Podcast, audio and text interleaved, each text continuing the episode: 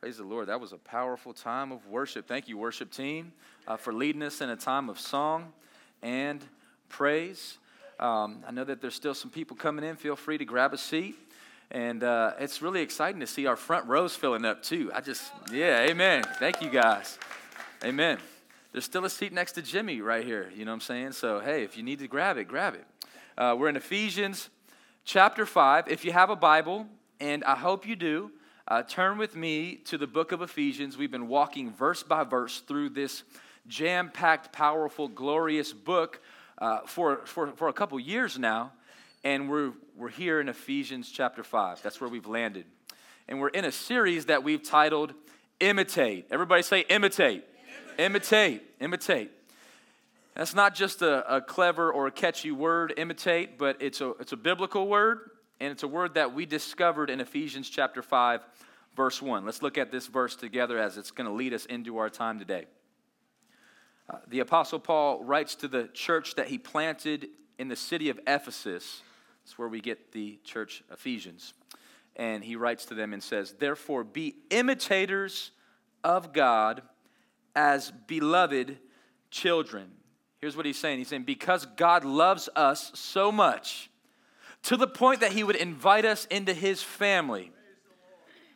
Let me say that again. There's no amens there. Because God loves us so much to the point that he would adopt us into his family, he says, therefore, imitate him. We're imitating a good God. We're imitating a good Father who, who really does love us deeply. The word imitate, by definition, means to take something or someone as a model and to begin following it. Another definition for the word imitate just means to be like something. If you're imitating something or someone, you're just saying, I'm going to be like that person. I'm going to do what they do. I'm going to say what they say. We're learning how to be imitators. So I'm going to go ahead and read a chunk of scripture right now. We're going to go ahead and read verses 3 through 7 as we jump into the next portion of this book. And this is, this is the general frame of thought. We'll see how far we get to. Amen.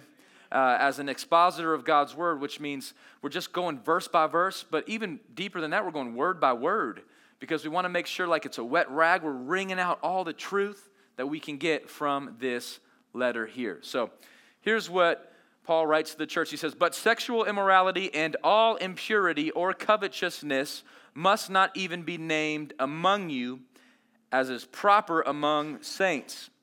Let there be no filthiness, nor foolish talk, nor crude joking, which are out of place, but instead let there be thanksgiving.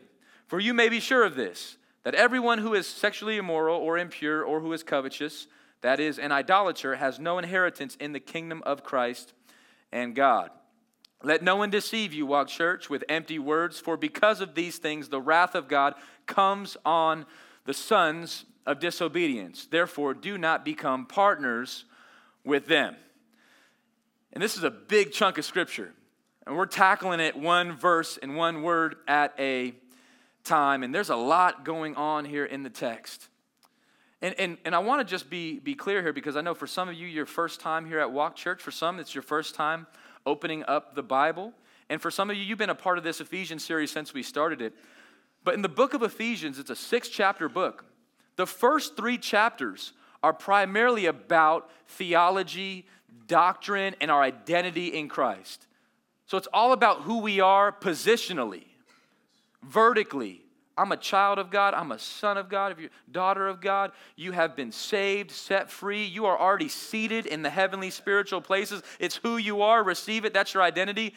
The last three chapters are now how do we practically live out our identity. So positionally, we're there. Practically, we're not. Right? We're like, I know that's who I am, but when I walk outside, it's tough. Right? And so, so the last three chapters of Ephesians get into more of the ethical aspects of the scriptures and the, the practical side of now, what do we do with who we are as loved sons and daughters filled with the presence of God? How, how do we live? This is instruction in those areas. So, so you came, and last week I mentioned this as well. Number one, you came to hear from the mailman. Uh, I, last week I pulled out my mailman hat just to remind you, right? I didn't write this book. I'm just faithfully delivering it, all right? This, the, the, the author is the author of the mail. I'm delivering the mail to you. So, in your issues that you have with the content of the mail, you can certainly talk to the author about it. In fact, the author of the mail would love to hear from you. He would love for you to write a letter back to him and give it to him in prayer and say, God, help me. God loves those types of prayers. And they're all throughout the Bible, by the way. The greatest men and women of God prayed, Help me prayers. That's, don't be ashamed of that prayer. I love uh, uh, Peter's prayer when he was sinking. So if you're a place and you're a place and you just feel like you're sinking right now, um, when Peter was sinking, he said, Jesus save me. And it said, immediately Jesus lifted him up. So, right, let's just go ahead and use that for a second. If you're in a place right now where you just feel like you're sinking emotionally, sinking physically, you're just sinking, you can pray a prayer like Peter prayed Jesus, save me, help me, lift me up, and immediately he'll do it. He'll do it. That's who our God is. So here we are. We're in these scriptures. We're, we're jumping into verse 4, and we're in a, a, a sub series within the series uh, with this title that we used last week called Imitation by Elimination. Imitation by Elimination. So this is the second week where we look at this phrase, imitation by elimination, or a reality statement that we used is this the more we imitate God, the more we eliminate sin, right? The more that we imitate God, in other words, the more that we are striving to become more and more like God, every day we're getting a little closer to becoming more like Him, the more that we're eliminating sin. The word eliminate just means to get rid of. Or, as one definition put it, the word eliminate means that there's no more competition.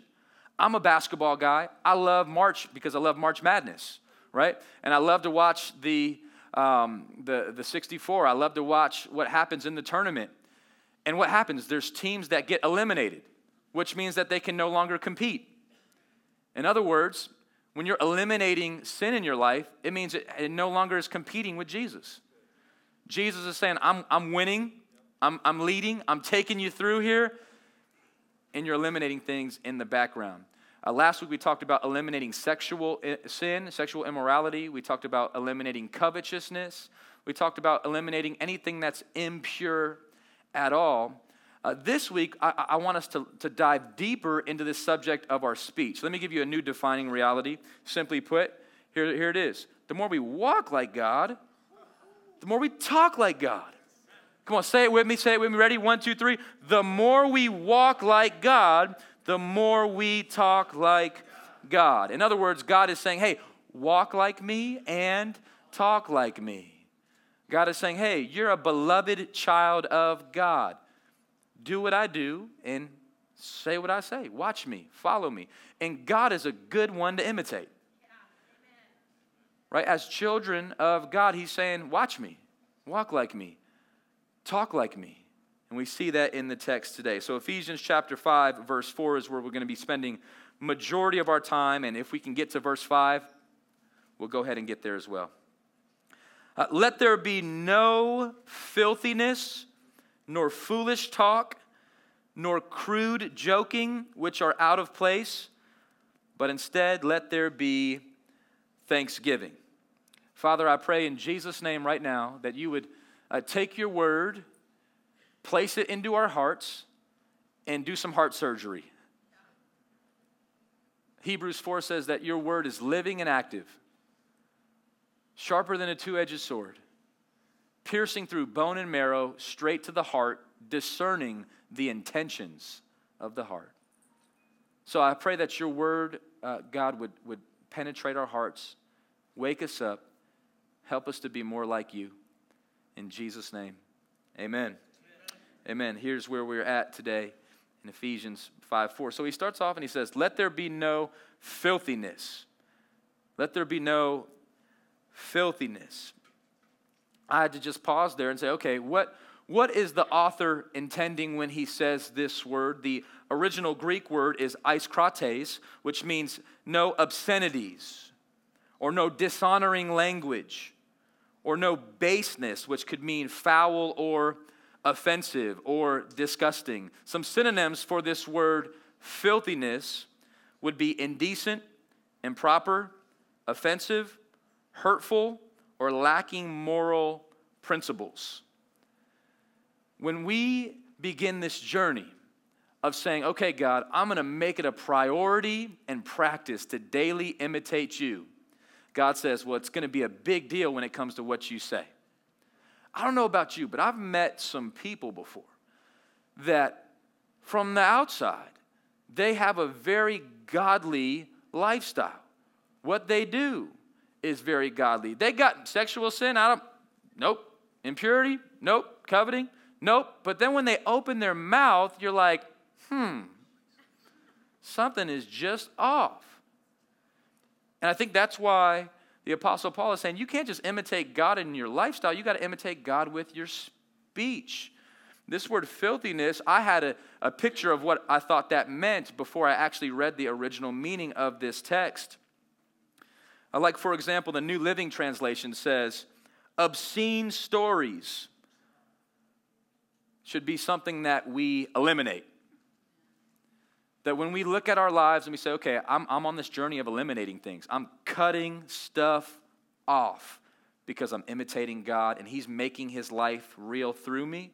Jesus begins to live His life through you, so sin is being eliminated. He says one thing that Jesus didn't do, He didn't tell obscene stories. It's just not something He did. Now, was Jesus a storyteller? The best. I mean, just go ahead and read the parables. What are parables? They're stories that, that produce a meaning. Jesus is the greatest storyteller of all time. My favorite story inside the Bible is Luke 15, the story of the prodigal sons. That's a story that Jesus shared. Jesus loved sharing stories, but he didn't share obscene stories. What does the word obscene mean? Uh, the word obscene, y'all can tell I, I'm not the smartest dude in the room, so I just, I just go to the dictionary, all right? I go to multiple dictionaries to figure out what's going on here. You can do that too. The word obscene, the first word that came up was repulsive. Well, yet again, I didn't know what that meant too much either. So I let me go ahead and look up the word repulsive. I wanted to make sure I knew that I knew, right? The word repulsive, by definition, means to repel by being discourteous or cold. So again, I thought I knew what that meant. Put away filthy language, but now I'm getting a clearer picture as to what he meant there. He said, put away being discourteous with your language, discourteous with your storytelling, cold in your speech, disrespectful, hurtful, harmful, things like that. Does that make sense? I think you could probably categorize that and put, put slander under there. You could put malice under there. You could put rude statements under there. When you see those things, you could put cuss words under there. So when you do that, right, when you put those under there, that's what God means when he says filthiness. The word filth is an interesting word. I don't really like that word filth. It just, it just feels filthy. um, sorry, sometimes you get some of that here at Walk Church. Uh, the, the, the word filth just, just means dirty. That's just the definition for filth. Something that is dirty. And so God is saying, as I clean up your life, let's not just let your speech be still dirty, right? To, to put away obscenities. I like how Ephesians 4 29 says it. So if you just if you rewound about a few weeks, you would be reminded of these verses. Pastor Ryan actually preached on them. He said, Don't use foul or abusive language. Let everything you say be good and helpful. That's interesting right there. Let everybody say everything. Let everything you say be good and helpful. I, man, if we could do that, I think we'd go far. Let everything that we say be good and helpful so that, so that, so that, so that your words will be an encouragement to those who hear them. I just think a lot of people need encouragement. God must have known that people need to be encouraged. Like people that you don't even know need a word of encouragement. So let's make sure the church reminds you this is written to the church, to the church in Ephesus. And so Paul's saying, hey, church, family, listen, your words matter. So make sure that everything you say, you say, well, man, that's, that's pretty detailed. Oh, yeah, God is detailed. If you're going to imitate him, he's going to make sure you do it right. or else you're going to represent him poorly. You're going to represent a false God. And that's why a lot of people today don't believe in Jesus because they don't see the church imitating him. Right? That, that, that even was true of uh, Gandhi in India. He said, Man, I love Jesus. I just don't like the people that imitate him. In other words, his church, which is a false statement. You can't like Jesus and not like his church. That's like saying, I like Dean, I just don't like his wife. That won't fly, right? And Dorlisa's like, mm hmm, right? Like, don't even try it, right? Don't, oh, hi, and I love you. I'm not really crazy about your wife, right? I'm like, hmm, you must not really love me then because we're one. Jesus and his church are one. So just know when you criticize the church, you're criticizing yourself. You're part of the church, unless you're not, and then you need to get saved and join the church, the body of Christ. Right? We don't believe in a decapitated Jesus. He has a body called the church. Amen. We don't believe in a single Jesus. Uh, Jesus doesn't have a girlfriend. He doesn't have a mistress. He has a wife called the church. The church is beautiful. Jesus is coming back for his church. Be a part of the church. Amen. Amen. Amen. Be a part of the church. All right, where was I? That was that wasn't in here, but let's keep going. Put away filthy language, obscene stories. Uh, James Montgomery Boice, he says, an obscene person has no regards for standards. Uh, an obscene person has no respect for commands. An obscene person is disrespectful with their words and their actions. It's uh, uh basically saying a person says, I don't care, I'll just say what I like to say. I just say it anyway. I make people feel weird. I hurt people. I've, it's just they just got to deal with it. It's just me. No, no, no. The Lord's going to get. He's going to put his finger on that and say, "Not anymore." That might have been you, but on the journey of imitating me or the journey of denying yourself and letting Jesus live through you, He'll start eliminating obscene speech. All right, let's continue working through this text. He goes on to say it like this uh, Let there be no filthiness, uh, nor foolish talk. Nor foolish talk. And, and one of the reasons why I just took my time on this verse, because I wanted to make sure I knew the difference between each of these, right? Uh, because he moved from filthy here to foolish. Now, the Greek word for this phrase, foolish talk, was really interesting.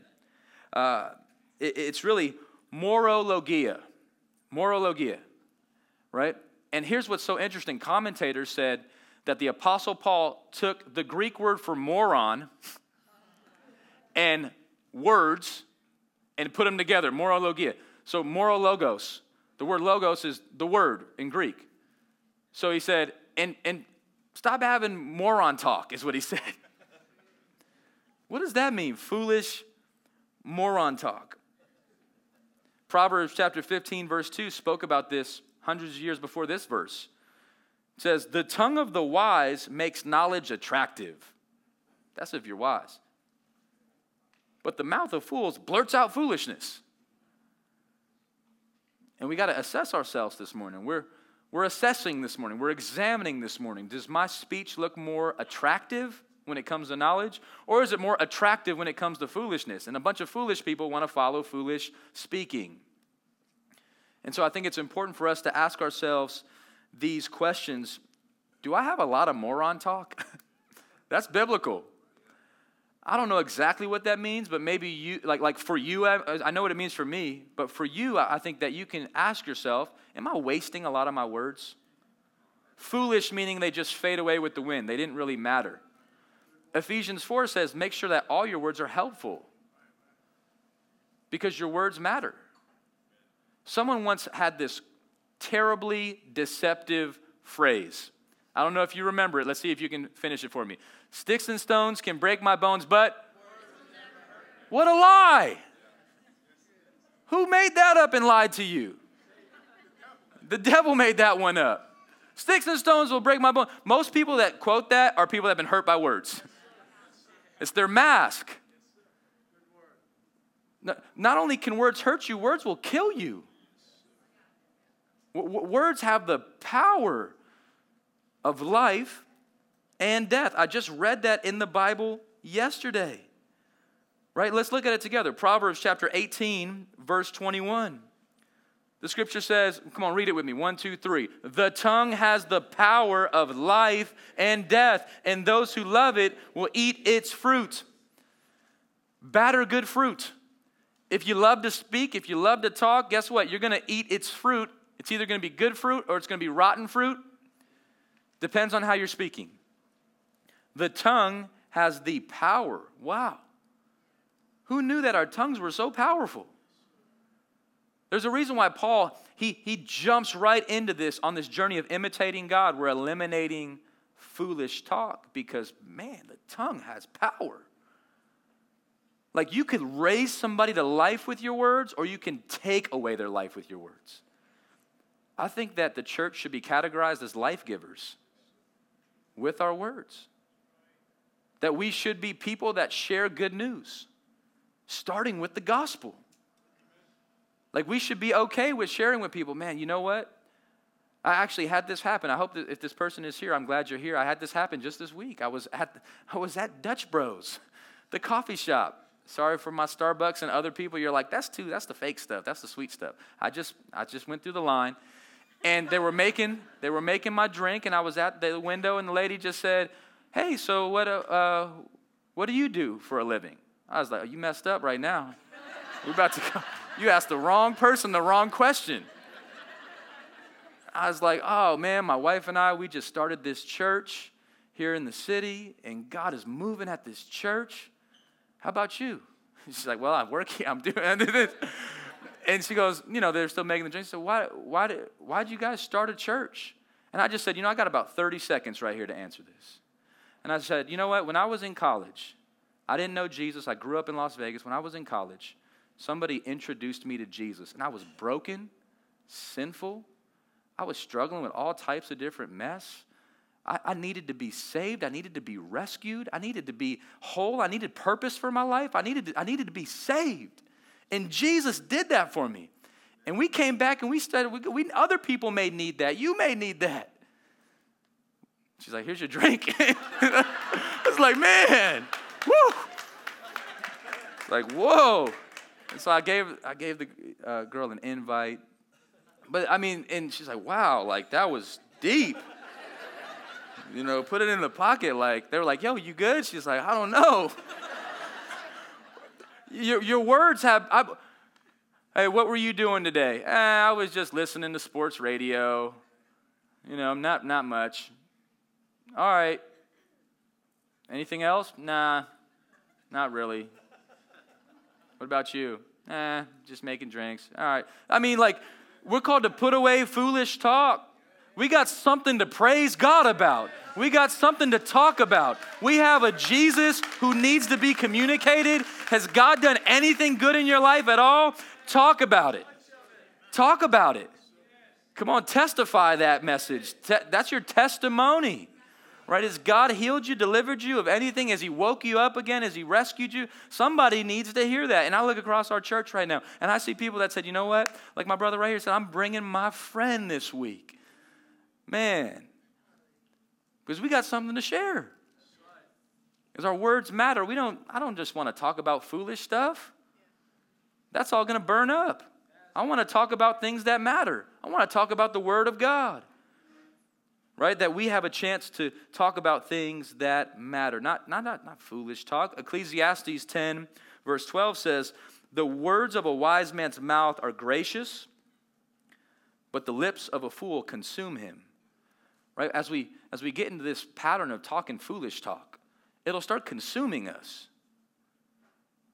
Like, don't let your words consume you. You, you can consume your words and you can choose which ones to use.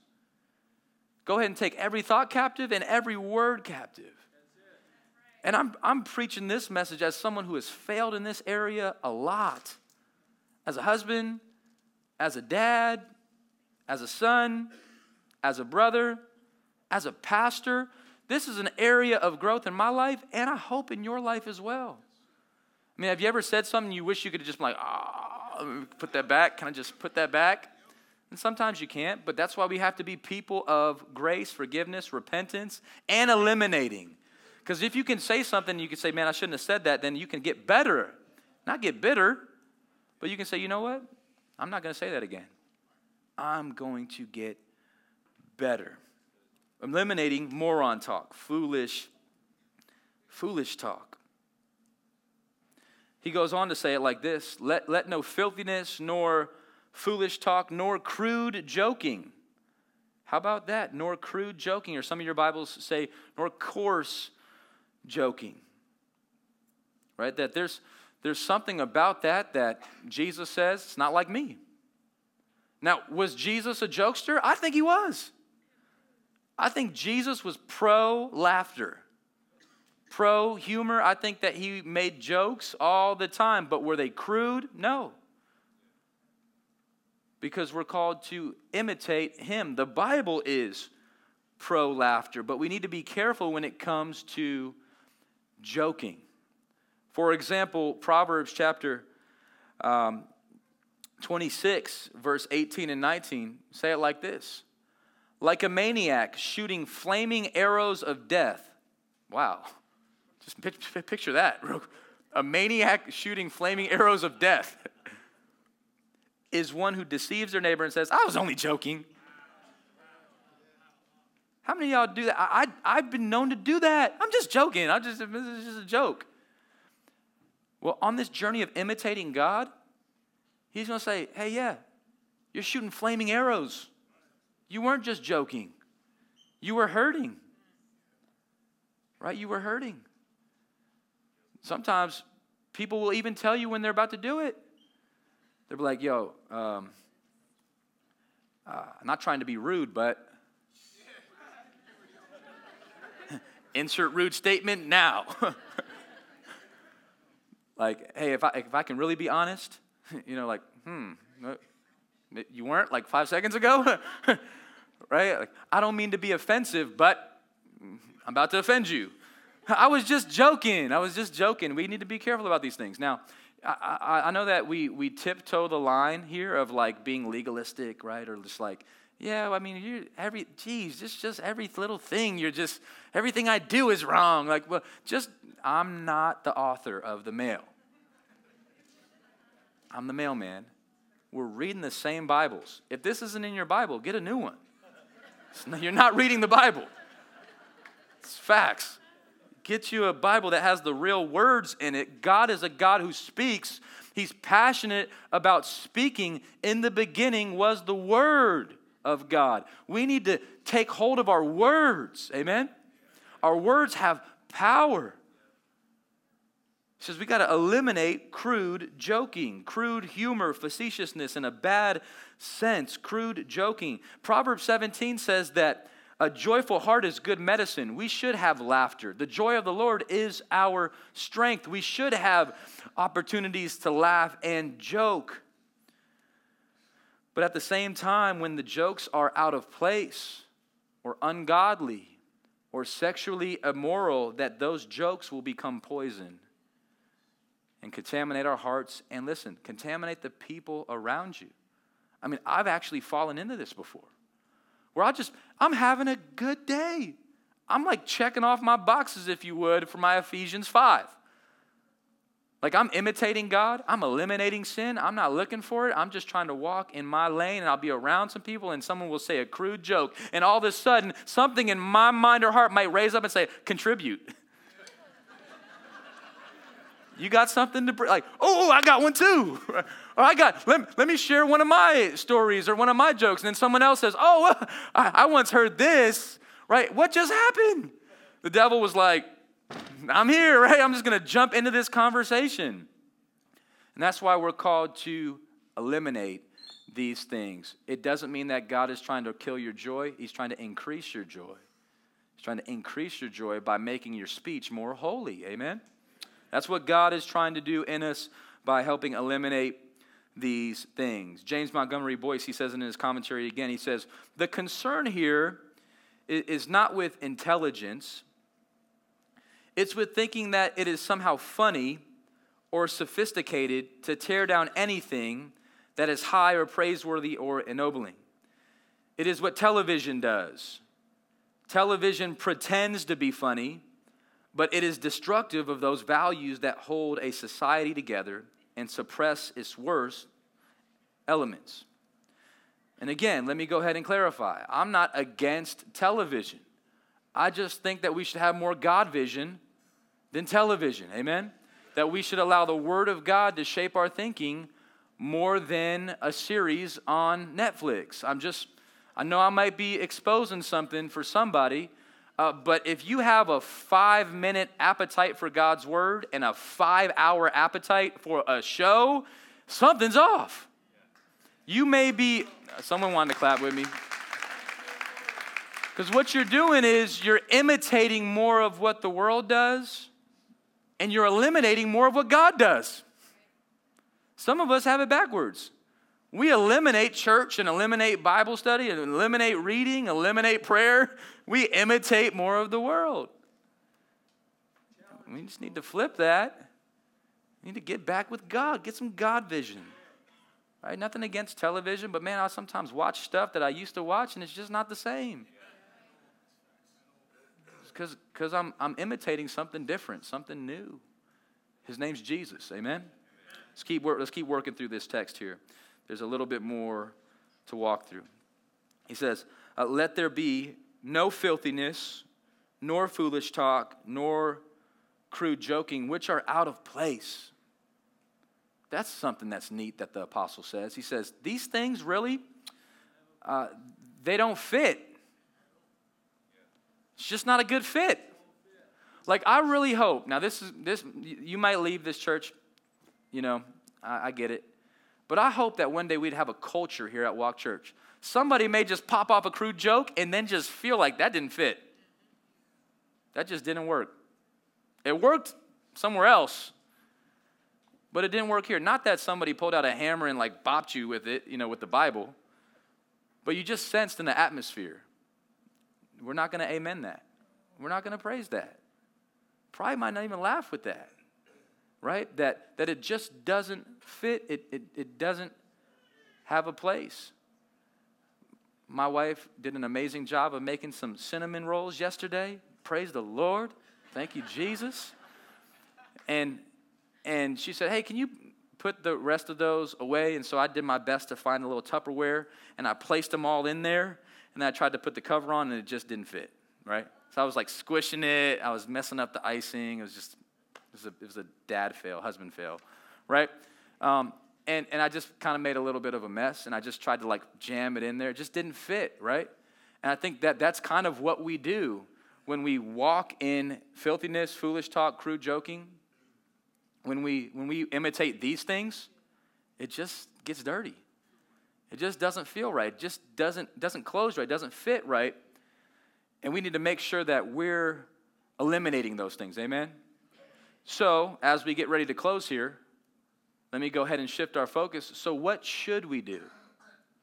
Because some of y'all are like, man, I can't talk about anything now. that was my whole vocabulary. If it's not filthy, then it's foolish. If it's not foolish, then it's crude, and I don't know how to say what's right. Apostle, like, n- nothing that you struggle with is anything worse than what the Ephesians struggled with. If anything, theirs was worse. The culture that the Ephesians lived in, that's why Paul is being very detailed and specific, choosing these words. He's making up words. Morologia. He's like, stop being morons with your speech. Ephesians are like, I know what he's talking about, right? Here's what you should replace it with, okay? So, so take out, eliminate, remove those things. Instead, instead, everybody stay instead Instead, let there be thanksgiving. Mm, the memories of Thanksgiving just start. Come on, right? Thanksgiving is a good thing. He's saying, instead, if you don't got anything else to say, just start giving thanks. You know what people love? People love to get thanked. You know what God loves? When we acknowledge Him and say, God, thank you. You know what? I didn't wake myself up. You must have woke me up. I didn't even just tell my heart to beat. You must have told it to beat. I'm not even breathing my own air. This is God's air. Right? We're borrowing God's air. I think God loves for us to be thankful. The ESV Study Bible writes on this topic. Thanksgiving is contrast to crude joking and foolish talk. It's the positive way to speak. And it also counteracts covetousness, which we talked about in verse 3. Covetous says, I need more. Covetous says, I'm not going to be thankful, I'm going to be ungrateful. Thanksgiving says, man, I want to count my blessings. The way to avoid coveting others' possessions is to concentrate with thanks. Come on, this is good, right? Upon the good things the Lord has given. But it's going to be it's going to take intentionality to concentrate upon what God has given, not what God hasn't given. That giving thanks should be part of our stories, it should be part of our journey. Klyne Snodgrass wrote an excellent commentary on the book of Ephesians. He says on this verse Thanksgiving is an antidote for sin. Come on, somebody write that down. Some of y'all are struggling with sin. Replace the temptation for sin with being thankful to God. Just start thanking God. All of a sudden, the sin was like, now I'm out of place. I can't compete. I got eliminated by thankfulness. Amen. Amen. Pray. Amen, Pharaohs. Yeah, I need that. Thanksgiving is an antidote for sin, for it is difficult. And then he put in brackets, impossible, to both give thanks and sin at the same time. Can't, you can't give thanks to God and at the same time be living in unrepentant sin. That we need to take these words to heart. I'm going to get ready to close with just a couple of uh, verses from the book of Psalms. Uh, Psalms uh, chapter 118, 111, 108, 138. I just picked four because I knew that I would be running out of time. That's the only reason why. Um, because there's, there might be hundreds of verses like this. The psalmist David, who, who found himself saying the wrong t- things often, David struggled with a lot of these things. Here's what he says in Psalm 118, verse 28. He says, You are my God, and I will give thanks to you. You are my God. I love the, the, the personal touch of this first one. Like David says, Look, everybody else might not believe, but you are my God. You are my God, right? You got to get to a place, church, where you're able to say, You are my God. Amen? Like, go to God in prayer and say, God, you are my God. I'm going to give you thanks. And then guess what? Do it again. You are my God, and I will extol you. The word extol just means to give glory, to give praise, to exalt. Psalm 111, verse 1 says, Praise the Lord. Come on, practice it with me. Ready? Praise the Lord. My man Peter's got it. Praise the Lord with an exclamation point. David says, I will give thanks to the Lord with my whole heart. I'm opening up my whole heart to thank God in the company of the upright in the congregation. Amen?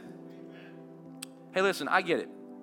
Some of you don't understand why certain people raise their hands in church. And, and partially it's because you don't know what that person's been through. This person said, Well, when I come to church, I'm giving thanks with my whole heart.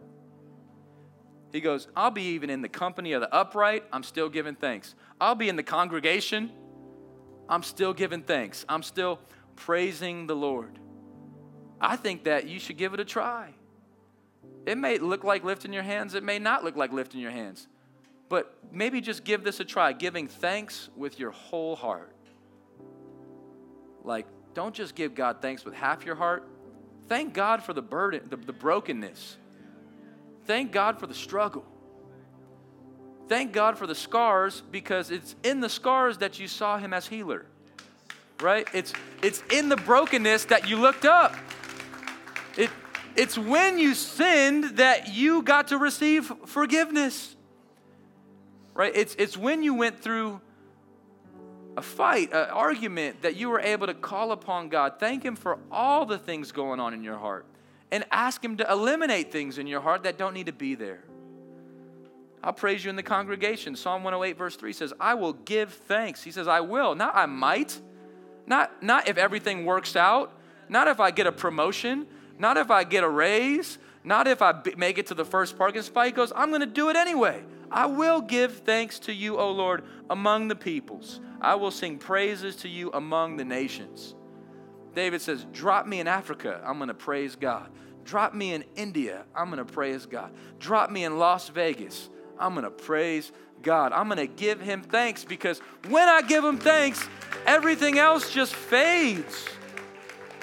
Things can't last in the presence of God when you have a thankful heart. You'll start eliminating through praise. Psalm 138, verse 1 says, I will give you thanks, O Lord, with my whole heart.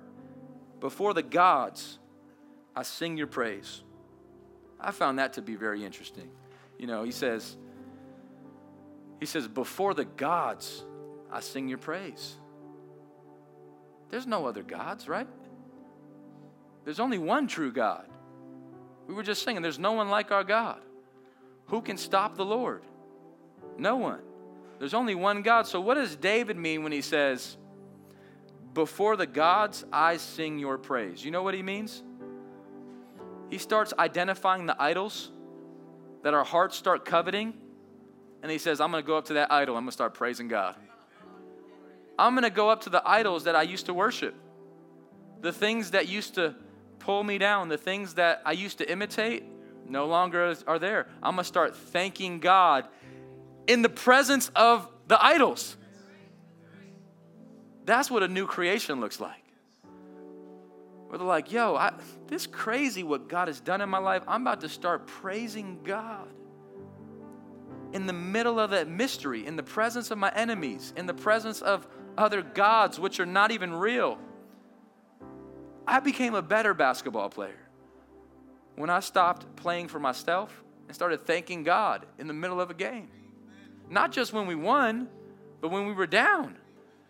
Right? Like, I, I needed God in those moments just as much. Amen. That if we can grasp a thankful heart, we'll start putting away sexual sin because we're thankful for what God has done. We can have a thankful heart. We'll start putting away covetousness because we'll start making a list like, God, I got so much to be thankful for. I can't even remember what I wanted again. I'm just thankful for what I do got, have. My grammar folks. Let me get ready to close. Um, I'm stepping down. Every time I take a step, I get closer to the finish. I just want to quote this last verse, final verse. Luke chapter 6, uh, verse 45. Luke 6, verse 45 says it like this The good person out of the good treasure of his heart produces good. And the evil person, out of his evil treasure, produces evil. For out of the abundance of the heart, his mouth speaks. Here's the challenge I want you to do this week.